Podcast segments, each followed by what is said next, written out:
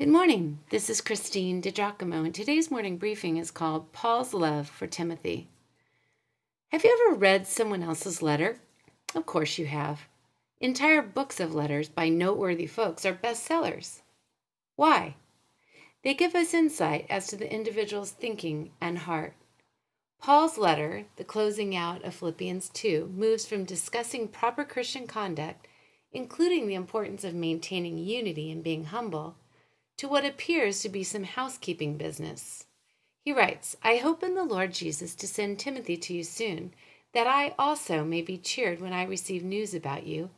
I have no one else like him who will show genuine concern for your welfare. For everyone looks out for their own interests, not those of Jesus Christ. But you know that Timothy has proved himself, because as a son with his father, he has served me in the work of the gospel. I hope, therefore, to send him as soon as I see how things go with me. And I am confident in the Lord that I myself will soon come. Paul's keen love and appreciation for Timothy are obvious. There was no one as close to Paul as Timothy. It seems that the two men met on Paul's first missionary journey when Timothy was just a teenager. Paul recognized something keen in Timothy. In fact, in his letter to the church at Corinth, he referred to Timothy as his beloved son. Indeed, he was much like a spiritual son to Paul. As Paul writes from prison in Rome, it is Timothy who is taking care of his needs. Yet Paul is willing to selflessly send him back to the Philippians to serve them, which of course is illustrative of Paul's heart for the church and his great love for them. Gosh, imagine being a representative of Paul that he might have the great kind of faith in you? Paul had great confidence in Timothy. He trusted him. Paul said of his spiritual son, I have no one else like him who will show genuine concern for your wel- welfare. He has served with me in the work of the gospel.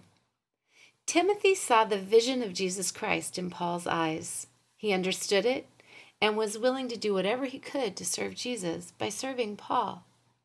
Second place was just fine with Timothy. I have a Timothy, but her name is Lisa. Like Timothy, for about five years now, Lisa knew the vision I have for serving Jesus Christ, and she has been willing to serve me because she knows in doing so, it is the Lord Jesus Christ she is serving. What Paul does not elaborate on, the nature of Timothy's spiritual gifts, there is no doubt that Timothy's gifts were well suited to work with Paul's gifts of teaching, evangelism, and shepherding. Lisa's gifts of administration, discernment, encouragement, shepherding, and hospitality work hand in glove with my gifts. When it seemed the next step was to establish a nonprofit so that the work of the gospel could go global, as the Lord had instructed, it was Lisa who helped me process the paperwork with LegalZoom, since I couldn't afford an attorney to handle the legal documents. No task has been too small, but no task has ever been too big either. She re- researches for me sometimes. She sets me up in technology she would love to have but can't afford, and then teaches me how to use it. At the last women's retreat where I spoke, she went with me and sat in the audience and prayed for all of the women and for me.